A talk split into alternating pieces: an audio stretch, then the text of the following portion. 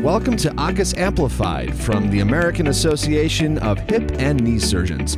We're advancing hip and knee patient care through education, advocacy, and research. Hi, everyone. Welcome to AAHKS Amplified, a production of the American Association of Hip and Knee Surgeons. I'm Dr. Kim Tucker. I'm an arthroplasty surgeon in Arizona, and I'm here representing the Women in Arthroplasty Committee for AAHKS. I've been in practice for about 12 years now, and I'm in a hospital based practice here in Tucson, Arizona. Today, we are going to have a conversation about the stress and anxiety that COVID 19 has caused in our personal and professional lives, and we will go over some strategies for management and self care given this situation. I'd like to welcome our three guests today. Our first guest is Dr. Mari Ricker. Hey, Kim. Thanks for having me. Yeah, my name is Mari Ricker, and I'm Associate Professor of Family and Community Medicine at the University of Arizona College of Medicine here in Tucson. And I'm faculty at the college and teaching medical students and in the residency. I've been in practice for 15 years, and right now my practice is mostly outpatient family medicine. And I'm also the director of integrative medicine in residency at the Andrew Weil Center for Integrative Medicine. Our second guest is Dr. Nick Milidor. Hi, uh, my name is Nick Milidor. I'm from Kalamazoo, Michigan. I'm an arthroplasty surgeon uh, here uh, at Ascension Borgess Hospital. I am also affiliated with Western Michigan University Homer Stryker MD School of Medicine Orthopedic Surgery Residency, where I'm on teaching faculty. I've been in practice for a year and a half. I have at my hospital nine other partners. Thank you for having me. Thanks for being here. Our third guest is Dr. Rena Jain. Thank you very much for having me as well. I am an arthroplasty surgeon here in San Diego, California. I'm actually in private practice with a group of about 20 surgeons, and we are spread over nine independently run offices. In my office, we have three surgeons. I also have an affiliation with UCSD and a teaching appointment at the VA, so I get some interaction with the residents.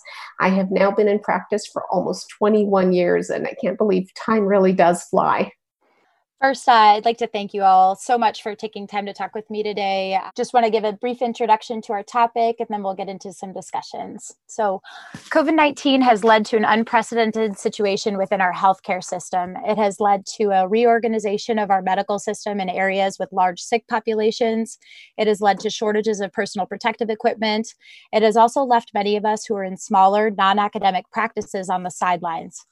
It has led to the cancellation of our elective surgeries, including hip and knee replacements. It has also led to the cancellation of the majority of our orthopedic partners' surgeries as well.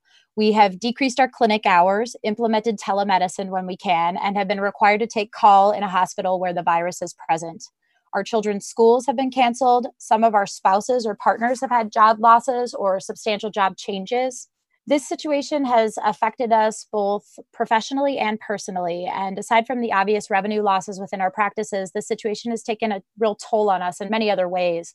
And that's what I'd really like to focus on today.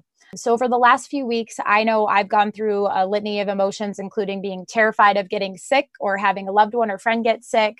I've been stressed out about lack of work. I've been feeling helpless. I want to start off with just a discussion on how have you guys all been feeling about this? Going to start maybe Rena there's just been a lot of anxiety going on not only you know with us of course afraid of catching this disease of passing it on to others. I'm worried about bringing it home to my family. I have an elderly mother as well and i'm literally staying away from her. Our patients are calling us. They are terrified. Most of my patients of course are older. We do arthroplasties generally in people above the age of 60 or 65 a lot of them have the comorbidities that are listed as being susceptible to getting a severe form of the disease. So everyone is just really worried. So I'd say anxiety and fear are the two things that really, really affect us. Definitely. How about you, Nick? How, how's it been for you over the last few weeks? At first, it was the unknown of what was going to happen to our hospital system, to my practice, to the office staff that I work with, and to my family. My wife's a vascular surgeon and she has been impacted by this as well. And on top of that, when this all first came down, she was still pregnant. This past Saturday, April 18th, we just had our first kid, and she's a girl. She's great. Her name's Aiden. And that was scary for us because we didn't really know what was going to happen. I didn't want to get the virus. Obviously, Julia didn't want to get the virus and bring it home and maybe have to quarantine from our child. And so my partners actually talked a lot about that with me at our meetings. And I was taking trauma call at the beginning. That's what we do. And they decided that they would take all of my trauma call for me uh, at some point during the process, just because they felt just wasn't worth it for me to get it and not be able to see my child for 14 days if that were to happen. So they've been really supportive, and it's just been a roller coaster of emotions for sure first off, congratulations on your new Thank baby. you. But that's amazing that your partners have been so supportive of you. I don't know if we've all had similar experiences, but so been- cool. yeah it's been really an incredible thing to see from you know obviously i'm on the inside of it but even talking to my brother who's an orthopedic surgeon as well back home and seeing his practice dynamic you know he's a private practice so it's just been very different uh, even from state to state and person to person so Well, thank you for that. How about you, Dr. Ricker? How's it been for you over the last few weeks? You guys have really expressed a lot of the emotions that I've been feeling. I think for me, there was a lot of adrenaline at the beginning. We sort of had to reinvent our clinical work. And so I spent a lot of energy focused on that. And I think was able to put off some of the other emotions that have started descending upon me now that we're sort of shifting into, oh, this is long term, this is a marathon. We need to get through this. And so that shift has, I think, brought in a lot of, I mean, for me, grief, thinking about all the things that have changed, sort of loss of normal life as we know it. I think being an extrovert, being by myself a lot has been sort of lonely. Um, doing a lot of telehealth, and I hate it. I'm really glad that I'm protecting patients from coming into the office, but it's not my favorite medium. So those are some of the feelings that I've had. Nick, I was really touched by how your team like really protected you. But I had a similar experience, but had different mixed emotions because my older daughter has had a congenital heart defect and has had heart surgery and is healthy now. But at the very beginning, I was relegated to telehealth. Our team is providing inpatient care to the COVID team in the hospital, outpatient care to respiratory patients, and as well as well patients in telehealth. And the leadership said, Well, you know, your daughter is really high risk. I don't want to put you at risk and her at risk. And for the first couple weeks, I kept watching my colleagues do this amazing work. And I felt really guilty that I wasn't there doing the work that they were doing. And also, I think as physicians have this drive to help, which gives us meaning. And so, as grateful as I was, I also felt a lot of guilt around that too. Yes, I felt the same way. I had a few meetings with the partners before I decided to not take call just because I was really torn between, like you said, helping. I mean, we just, that's what we do. And then also the family side of things. And so I really had the same feelings. Ultimately, I felt that this was best for my family and it was tough to do. I totally agree. One thing I wanted to discuss with you guys is that it seems that the hospital administrations are really scrambling to get a hold of this situation. And I've been really frustrated by some of that. I've been frustrated by um, lack of control of that situation and by the impact that it's having on our staff, especially. We've had to cut staff hours, that kind of thing. Have you guys had similar experiences? I mean, certainly in private practice, we have had to cut staff. We have about 12 employees among the three doctors in my office. We've had to lay off five people, and the other seven remaining people well, one is the office manager. She's on salary and she's just always working. But the other people, we've cut them to about half the hours that they normally used to work. Of course, we've applied for paycheck protection programs, small business loans, anything that we can get our hands on in order to continue to support the practice. Fortunately, we just got approval for some of the money. So I think starting next week, we will be bringing some of our staff back. And there is now an order in California that we can start opening up for elective surgeries. But we don't know where that's going to go because we don't have the testing in place to proceed right now. But yeah, it's definitely had a huge impact. I don't know if when we are fully ready to go back to a regular office, if those staff will be available or if they've taken jobs elsewhere, like at Amazon as delivery drivers, which I understand they have to do what they have to do to make ends meet. We've had longer term furloughs and shorter term furloughs for both our academic staff and our clinical staff. And it's been really hard. I think we care about our patients, but we also care about our teams that we work with. There, our families as well. And it sort of brings to mind a concept that's talked about in the setting of physician well-being and physician burnout called moral injury where it's sort of when there's this values conflict between your personal values as a physician and the values of healthcare writ large or your organization and I think all the feelings you're describing, Kim, of the lack of PPE and communication with organizations, as well as having to furlough staff, is just, it's, it brings up that moral injury. It's not what you want to be doing. It's not how you want to be caring for people that you work closely with. And it's been painful. It's been really painful not being able to take care of them in the way that you'd like to. I think so too. I think being a part of Ascension Hospital System, it's actually been pretty good. I think they send daily updates as far as their plan and their PPE breakdown of every different hospital that's in the system. And so that's been really good and really nice to see kind of where we're at with all those things. What's been the painful, as Rena and Mari have both said, is that this has been challenging to see what happens to staff.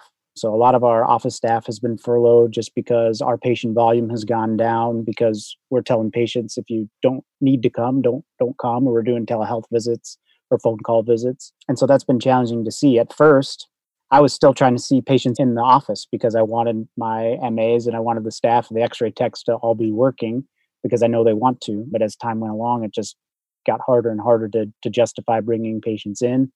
And so due to that furloughs were made etc so. Yeah it's really hard and it really does hurt.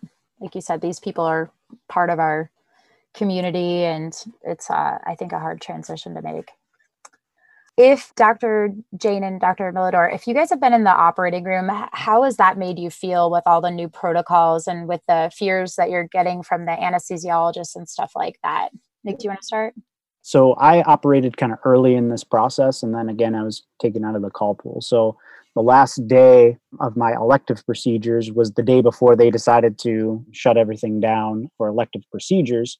And that was just an odd day. I had my day of total joint replacement, and my team just seemed down about the whole thing. I felt like almost as though I was like going into retirement or something. Because, like, I don't know when I'll see you guys again. They said we had 45 days of no elective surgery. So we'll see you later about a week later, I did a trauma case on a weekend. And at that point, anesthesia really hadn't put in place the robust protocols that we see now. And so I didn't really have to experience that. But I know my partners are having their patients, if they're COVID positive, they have to be intubated in the ICU, or if they're a patient under investigation, the intubation happens with just the anesthesia team they wait 30 minutes prior to starting the the procedure and then extubation happens and the patient doesn't leave the room for 30 minutes. So it definitely adds to the stress of trying to get through your day and trying to do things efficiently but at the same time you're protecting yourself you're protecting the patient you're protecting the whole team so. Definitely. I found also that this transition from normalcy to being totally abnormal went really quickly too like we were actually about two weeks before this kind of joking around in the OR about going right. to Costco and getting toilet right. paper and wearing our hoods. Then two weeks later, we're not operating and we're not even seeing these mm-hmm. folks. And I think that was a really very quick transition and pretty stressful and just very rapid change for all of us.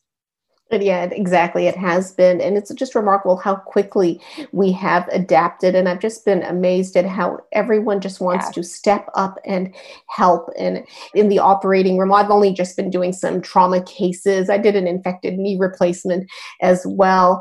And everyone just really pulled together to really, really help each other out. I mean, to the point of you know, everyone has to wear an N95 mask. It is mandatory. Then you put another mask on top of that. Then we wear our big bubble hoods with this. The anesthesiologists are, of course, most at risk, and you know we want to make sure that they are protected. My husband's an anesthesiologist as well, so it's like I really, really feel your pain. I wish we could do more to help them because they really are putting themselves at risk. But they've all stepped up. No one has said no. I'm not going to do cases. So it's like, wow, that just makes me realize, okay, I'm here too. I'm going to help out whatever I can. And fortunately, the hospitals where I work, they are providing adequate equipment for us. Luckily, San Diego hasn't been hit with a surge like New York City, thankfully. But I mean, we're always just kind of really doing everything we can to stay safe, and we tell our patients that.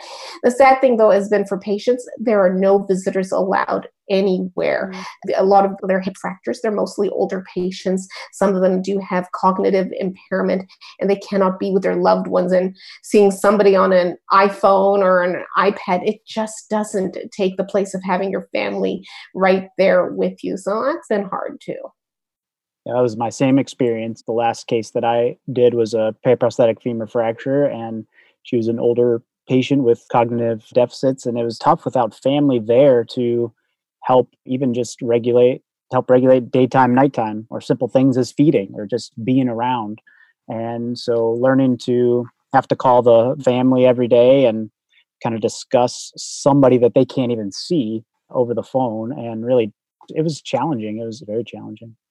I always thought that at the end of the day if we could say that we overreacted with all these different things and we get on the other side of it and we say wow we did a lot of things and not much happened that that was the best case scenario. And that's has been challenging for me to accept as well as a lot of providers i'm sure but that's always kind of what i thought. I don't know if anybody else felt that way Exactly. We kind of do that with surgery anyways. We always prepare for the worst and hope for the best. It's like when I was, you know, doing my residency and preparing for my final exams at the end of residency or preparing for the board exams. It's like, okay, what are they going to hit me with? They're going to hit me with a, I'm doing a total hip replacement and I cut the femoral artery. What do you do? What do you do? Always prepare for ah. the worst case scenario. It's like, yep, I can do this. We can handle this. And so I think we're kind of approaching it the same way. And hopefully we will never get to the worst case scenario. Although I know some parts of the country have already experienced the worst. And hopefully, we're going to learn from their lessons and continue to do the good things. And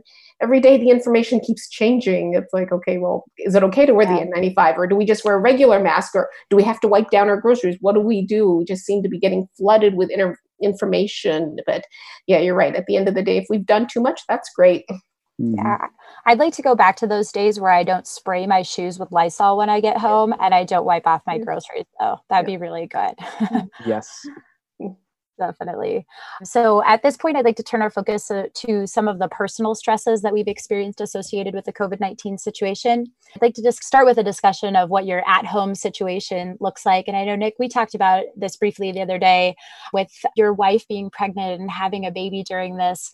How did that go for you? I mean, were you nervous about that with regards to being able to hang out with her in the, in the delivery room and all that kind of stuff? How did that go for you guys? Yeah, she's a vascular surgeon. So it went from her operating during this time and doing surgeries, being pregnant, to her partners as well as my partners saying, You guys are both done. And then it became, okay, we kind of just want to have this baby before it gets quote unquote bad in our area. Uh, so I can be in the yeah. delivery room so that we could just all three be at home and try and stay as healthy as possible. So we weren't sure if I was going to be allowed in the delivery room. Ultimately, I was, which was great. But during the delivery, I had to wear N95 masks and gowns. And the OB team was in N95 mask gowns as well as face shields. And it actually was good to see, but at the same time, meet your baby. Dr. Ricker, you mentioned that homeschooling your daughters has been a bit of a challenge. And I know a lot of us are dealing with homeschooling and having the kids around and not having childcare and that kind of stuff. How's that been going for you? Well, as you just saw a moment ago, one of my children came to interact with us all during this call. I think it's hard for our kids seeing us at home that we're not here to engage with them necessarily. I'm working you know 90% of the time when i'm here during the day and the homeschooling god bless our teachers like they are amazing and have turned the same way we have turned our clinics into telehealth they have taken schooling and putting it put it all online. Um, but navigating that with our children has been super challenging. Uh, we've gone from um, one week where we had like a super week we were on a schedule and then the next week i thought the kids were sort of cruising along on their own only to discover that they were essentially on youtube 98% of the day.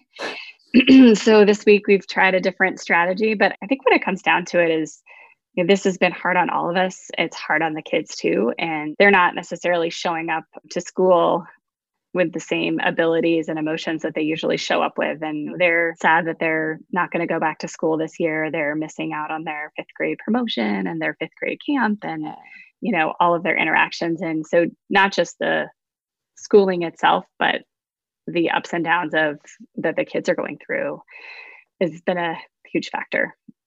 Yeah, certainly mine too. I have a six and an eight year old, and at first they were having a lot of fun. They thought this was going to be really cool, but at this point, they're not getting along all the time and just having trouble figuring out things to do and they kind of just don't get it. They call it the stupid virus and they don't mm. understand why we can't why they can't hang out with their friends or why they can't go to the park. And it's frustrating because you try to explain it but mm. they're still just so young, it's hard to get across how dangerous this could be for our family members.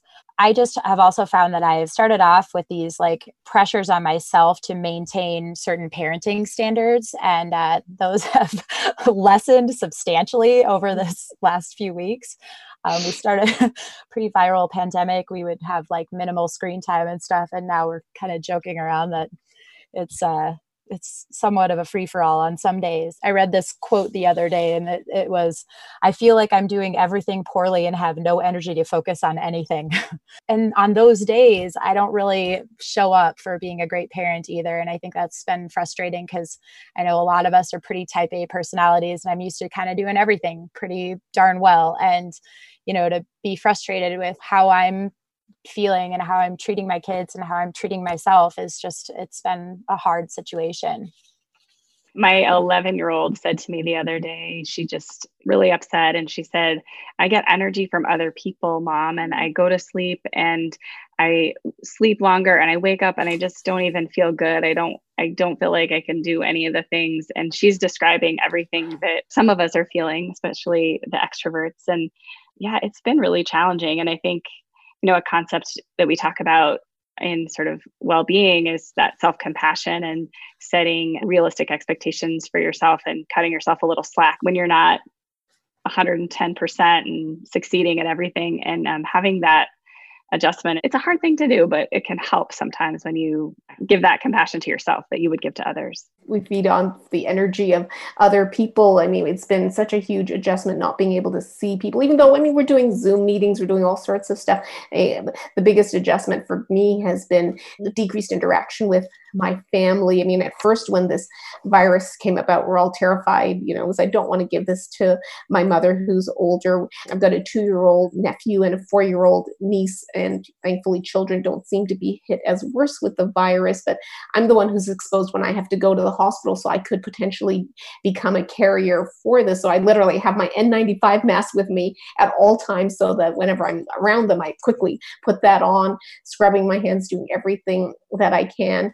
And as we've kind of gotten more knowledge about this virus and uh, how it's transmitted. I'm sort of been let back of the family a little bit more, but it's been hard to see them not go to their regular activities like karate class, gymnastics, dance class. And we've tried to do some stuff online, but it really isn't a substitute for them being able to play with other children. You need that human interaction, that physical interaction, and see how they develop. And I worry that at this young age, are they going to be able to bounce back. And at first, we thought this is just going to be a few weeks. It's going to be over in a few weeks, a few months. And now it's like, oh, it's going to be maybe a year, maybe longer, because there's not going to be a vaccine available at least until then. What's going to happen to their formative years as they develop? I mean, as adults, we're kind of finished our uh, cognitive development, so to speak. But what about for the kids? I don't know. What are they going to do if they have to do an online school for a year? Hey, what are um, the parents going to do if they have to seriously. do online school for a year? Exactly. Can't imagine. We're going crazy.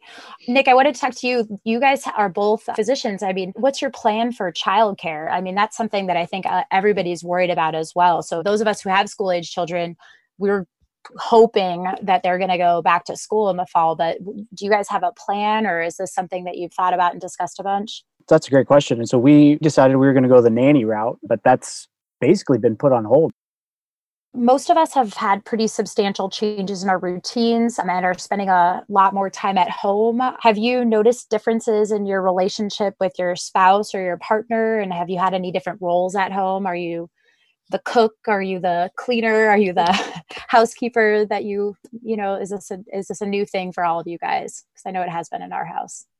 Yeah, well, certainly I'm doing a lot more cleaning. My husband and I sort of split it up equally, anyways. There, I mean, he's such a neat freak, thank goodness. And there's always places always nice and neat. But I'm noticing dust much more often. I think just from Crazy. being at home, we're all shedding dust cells or something like that. And I obviously I have a lot more time on my hands. I'm thinking, you know what, I'm going to clean. And my husband says, but you just cleaned that yesterday. Well, I'm going to do it again. I need to vacuum. It just gives me something to do, makes me feel like I'm in control.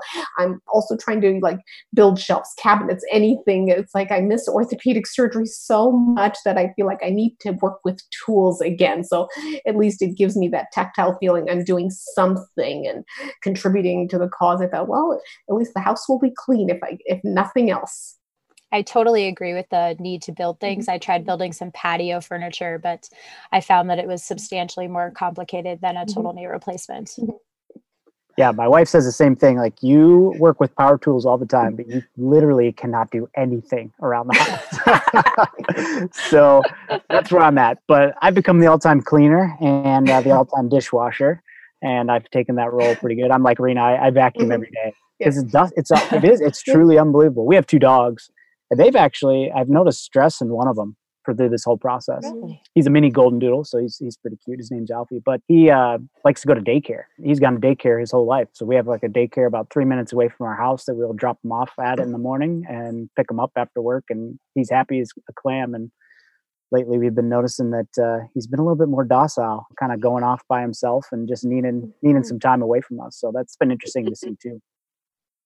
Mari, how about you? It been? Well, my husband's a germaphobe, so so he does a lot of the cleaning. I taught my kids how to clean the toilets. So I think that's a win. I think we're just kind of not used to being around each other this much. I mean, we've been together for 20 years, but oh, 23, but we're not used to being together this much with our families. So I think giving each other space is helpful. We're just, you know, over helping each other, so to speak. over, help. over helping. That's a good way to put it. So I think it's clear that the personal and professional changes have led to feelings of some stress and anxiety and other feelings too. So given this situation, I've been doing a lot of like exercising and walking outside because that makes me feel a, lot better. How have you guys been managing your stress uh, given the situation? We go for family walks every day with the dogs and my wife and I before the baby was born, and now when the weather's nice, uh, living in Michigan, that can change minute to minute. But when the weather's been nice, we've taken her for some stroller walks, and then I've been really getting into doing the Peloton workouts and uh, biking. I've had three PRs in this uh, time period, so I'm just cruising right along with that. So it's been fun. Uh, one thing that I find that helps to relieve stress is connecting with old friends. I mean, it's amazing. I'm contacting my old friends from med school from way back when, and it's like we, we just pick up right where we left off. And one nice thing to hear is that they're just as anxious and concerned as I am. I, I, don't feel like I'm alone or that I'm crazy and thinking, okay, there is a lot to be anxious about. I'm not being an alarmist.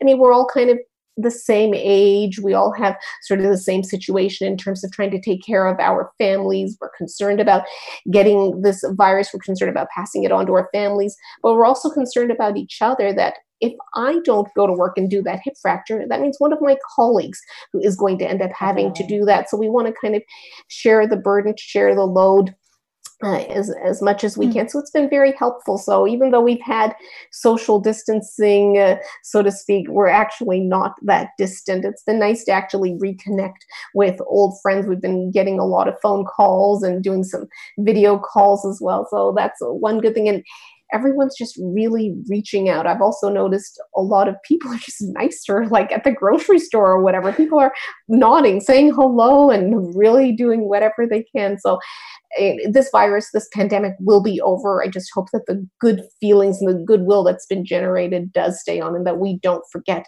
the lessons of what this has taught us. Yeah, I agree with everything you guys have been saying too. The, you know, physical activity and those relationships, they're sort of like the superpower right now. One thing, I guess it's not something I've been adding, but something I'm trying to subtract is just disconnecting a little bit more. When this first started out, I was reading ravenously everything I could. And now I've realized how my stress has increased every time I read another news article. And so I'm really trying to decrease almost no television news, which I've been doing for a while, but you know, now it's even more. And then just trying to read news selectively so that if it's something that's upsetting, I can, you know, walk away versus when it comes at you from a podcast or television, you can't really control it. And decreasing the news has been a little bit uh, helpful for my stress levels. So that's something that I've opted out of, I guess. Dr. Ricker, can you talk about some methods for refocusing this in the situation or reframing it just so that we can all tolerate this abrupt change in a healthier way? I know that's part of your field. Just wondering if you have any comments on that. Yeah, you know, I was thinking about that before I came on. You know, orthopedics has about a 34% burnout rate at baseline, sort of before we went into this um, pandemic, which is lower than the average nationally. So you guys are doing something right.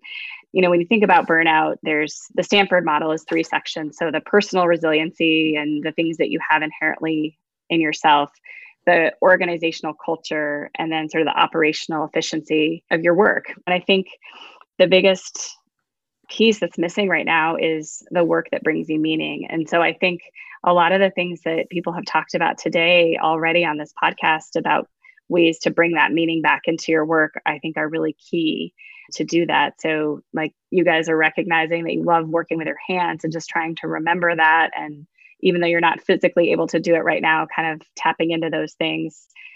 And I think there needs to be sort of a shift in our minds about like we're out of the adrenaline phase and we're needing to shift into the marathon and the way you train for a sprint and the way you train for a marathon are very differently. So the skills that you need to get through the next 12 to 18 months are going to be very different than the skills to get through the past five weeks. So just thinking about as we go back into, you know, you guys are going to have a ton of backlog of patients waiting for you to operate and thinking about when you go into that period of intense work, how to be really thoughtful about how you're using your energy, both physically and emotionally, uh, to sort of get you through that and then when you do go back to working like very intense hours just to kind of keep you know checking in with yourself and making sure your basic needs are met and you know taking breaks and you know staying connected in the same ways that you guys are doing right now Thank you. That's really helpful. Just a couple of other questions, and then if I was going to open it up to any other discussions you guys wanted to have, but wanted to talk about: Are you going to be making any personal changes in your life after having all this time to reflect on how you were living your lives pre virus? Just as an example, I thought about this when I wrote this question. I'm going to hug my friends more and I'm going to be more grateful for hanging out with my friends and family just because I feel like I took a lot of that for granted before this definitely it's going to be maintaining those social connections. And with some of the friends whom i've called now it's like wow it's been years since i've spoken because obviously life gets busy for everyone. You get work children any other pursuits. And it's like it was just really nice to even just take a few minutes to connect with people. I'm not on social media so i don't have like facebook friends or anything like that. I know. But uh, yeah right. So it's good to at least maintain a, a circle of friends friends and uh, you know it's amazing how we could pick up where we left off from like over 20 years ago. So definitely going to try and maintain those social connections but then even the people that are around us i'm just so grateful to everyone who's been out there helping. I mean, even like the grocery store workers, it's like these are the same ones I've gone to for like 20 years and they're still out there working, just, just simply saying thank you. They appreciate that. The garbage collector who comes every week, just again, just being, just showing a lot of more gratitude. And we've also gotten a lot of that back. I mean, I was just at the gas station the other day, just happened to be wearing scrubs and the attendant who was there cleaning everything was just so grateful. She didn't know who I was, just saw me wearing scrubs and just said, Thank you so much. So, again, just hoping the feelings of goodwill will continue. And, uh, you know, one thing I found is now that I've had all this time, I'm actually, for the first time, getting like seven to eight hours of sleep a night. I'm thinking, I haven't done that since I was a teenager. And it's really healthy for me. So I'm a little concerned about when we go back to our sort of normal lives. Okay, I'm going to be back up at four in the morning, rounding at the hospital, going to surgery, working 18 hours a day or something. It's like that wasn't the healthiest thing for me. So it's going to be an adjustment to try and maintain some good healthy habits that I have learned during this time. Nice. Hey Nick, are you getting seven to eight hours of sleep at this point? oh yeah, yeah, yeah, oh, yeah. Jeez, but yeah. If you if you add up all the naps of yeah, the entire yeah. Day. you know, to her credit, she's a great baby, and to my wife's credit, uh, she's been an, an, amazing mom. But yeah, we're taking shifts at night for sure, and we'll get through. Uh, we you just like, I was telling both my brothers about it, and they said, "Yeah, it's it's kind of like taking call, except you're on call every single night." And after a while, that does get a little uh, get a little tiring. So, but I echo the same things that Kim and Rena said. I mean, it's just not taking those face-to-face interactions for granted anymore you know? Facetime mm-hmm. and zoom only do so much for me at this point and having to facetime my mom and, and my wife's mom to see the baby has been kind of challenging. Uh, they want to be here they want to hold the baby they want to yesterday i held a remote control up to my child because they didn't have really a concept of like how big she was and i just wanted them to see like she's pretty tiny actually and so you know just those things you kind of lose certain perspectives when you do things over the internet um, and over facetime. And so you know i'm really looking forward to to interacting with somebody just at a restaurant again you know not taking that for granted ever again. Absolutely. You know i think the thing i've noticed the most is you know we had this abrupt change where i felt like every time i looked at my phone something was getting canceled. It was like oh that's canceled that's canceled that's canceled. Like basically your world was canceled over a two week period um, and it was distressing at first. And now that I'm sort of in this new world of not being quite as busy, I'm recognizing how busy I really was and how overscheduled like I was personally and professionally. And I'm trying to think about how I can commit to less on a, both a personal and professional level and try and figure out what that balance is going to be. But I'm really enjoying having a little bit more unstructured time with my family. So I don't need quite as much as I have right now, but I'd like to maintain um, a little bit of that. So my question was: Are we all getting a little too used to this at this point? And you know, no, you're shaking your head. No, me neither. I mean, I want to operate too, but I just can't. For some people, I yeah. think this is pretty nice. I'm sure it comes with challenges for everybody, but yes, I miss my mallet for sure. Mm-hmm. that could be the quote of the episode. I miss right. my mallet. That's yeah. the t- title, episode title. so, just one more topic I want to just mention. I was directed to a podcast by Mari earlier this week that was by an author, David Kessler, who's a grief specialist.